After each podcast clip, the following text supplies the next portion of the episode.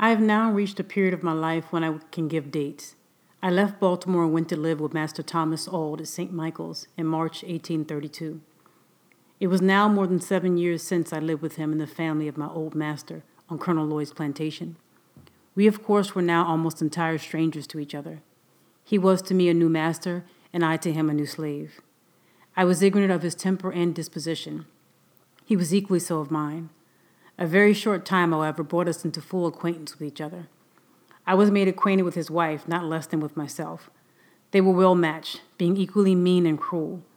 I was now, for the first time during a space of more than seven years, made to feel the painful gnawings of hunger, a something which I had not experienced before since I left Colonel Lloyd's plantation.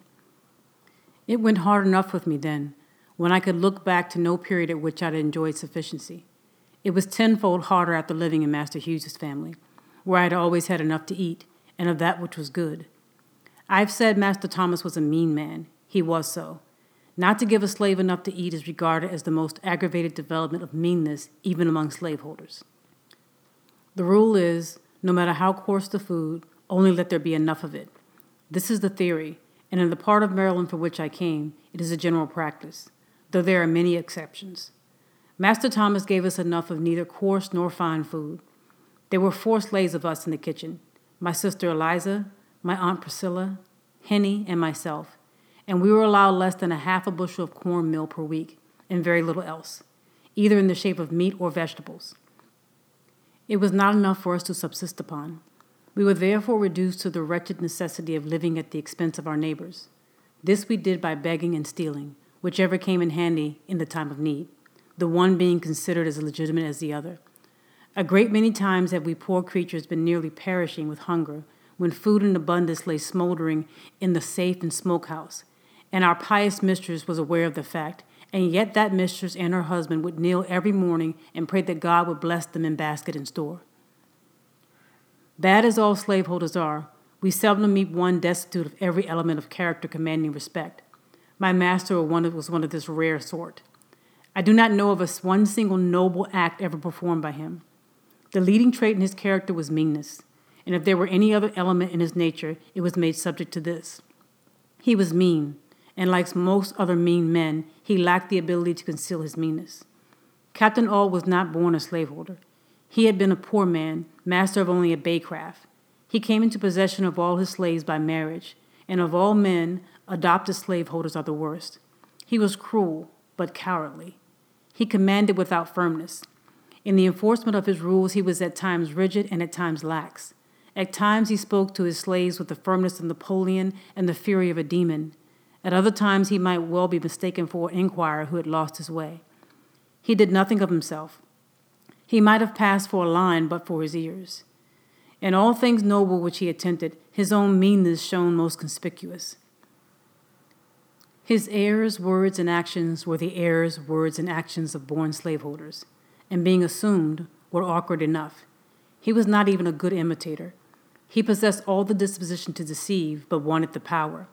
Having no resources within himself, he was compelled to be the copyist of many, and being such, he was forever the victim of inconsistency, and of consequence, he was an object of contempt, and was held as such even by his slaves. The luxury of having slaves of his own to wait upon him was something new and unprepared for. He was a slaveholder without the ability to hold slaves. He found himself incapable of managing his slaves either by force, fear, or fraud. We seldom called him master. We generally called him Captain Auld, and were hardly disposed to title him at all. I doubt not that our conduct had much to do with making him appear awkward, and of consequence fretful. Our want of reverence for him must have perplexed him greatly. He wished to have us call him master, but lacked the firmness necessary to command us to do so. His wife used to insist upon us calling him so, but to no purpose. In August 1832, my master attended a Methodist camp held in the Bayside, Talbot County, and there experienced religion. I indulged a faint hope that his conversion would lead him to emancipate his slaves, and that, if he did not do this, it would at any rate make him more kind and humane. I was disappointed in both of these respects. It neither made him to be more humane to his slaves nor to emancipate him. If it had any effect on his character, it made him more cruel and hateful in all his ways. For I believe him to have been much worse, a much worse man after his conversion than before. Prior to his conversion, he relied upon his own depravity to shield and sustain him in his savage barbarity. But after his conversion, he found religious sanction and support for his slaveholding cruelty. He made the greatest pretensions to piety. His house was a house of prayer. He prayed morning, noon, and night. He very soon distinguished himself among his brethren and was soon made a class leader and exhorter. His activity in revivals was great. He proved himself an instrument in the hands of the church in converting many souls. His house was the preacher's home. They used to take great pleasure in coming there to put up. For while he starved us, he stuffed them. We have had three or four preachers there at a time. The names of those who used to come most frequently while I lived there were Mr. Storks, Mr. Ewery, Mr. Humphry, and Mr. Hickey. I have also seen Mr. George Cookman at our house. We slaves loved Mr. Cookman. We believed him to be a good man. We thought him instrumental in getting Mr. Samuel Harrison, a very rich slaveholder, to emancipate his slaves, and by some means got the impression that he was laboring to effect the emancipation of all the slaves. When he was at our house, we were sure to be called into prayers. When the others were there, we were sometimes called in and sometimes not. Mr. Cookman took more notice of us than the, either of the other ministers. He could not come among us without betraying his sympathy for us, and stupid as we were, we had the sagacity to see it. While I lived ma- with my master in St. Michael's, there was a white young man, a Mr. Wilson, who proposed to keep a Sabbath school for the instruction of such slaves as might be disposed to learn to read the New Testament. We met but three times when Mr. West and Mr. Fairbanks, both class leaders, with many others, came in upon us with sticks and other missiles, drove us off, and forbade us to ever meet again. This ended our little Sabbath school on the pious town of St. Michael's. I've said my master found religious sanction for his cruelty. As an example, I will state one of many facts going to prove the charge. I've seen him tie up a lame young woman and whip her with a heavy cowskin upon her naked shoulders, causing the warm red blood to drip, and in justification of the bloody deed, he would quote this passage of Scripture He that knoweth his master's will and doeth it not shall be beaten with many stripes. Master would keep this lacerated young woman tied up in this horrid situation for four or five hours at a time. I have known him to tie her up early in the morning and whip her before breakfast, leave her, go to his store, return at dinner, and whip her again, cutting her in the plates places already made raw with his cruel lash.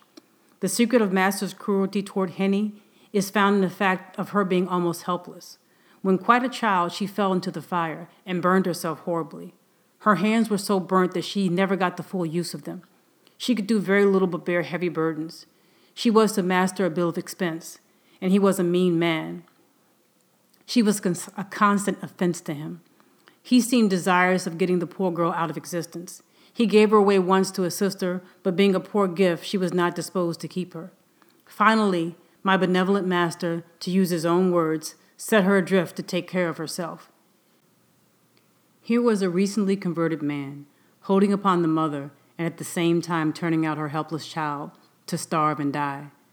Master Thomas was one of the many pious slaveholders who hold slaves for the very charitable purpose of taking care of them. My master and myself had quite a number of differences. He found me unsuitable to his purpose. My city life, he said, had, a very pernicious effect on me. It had almost ruined me for every good purpose and fitted me for everything which was bad.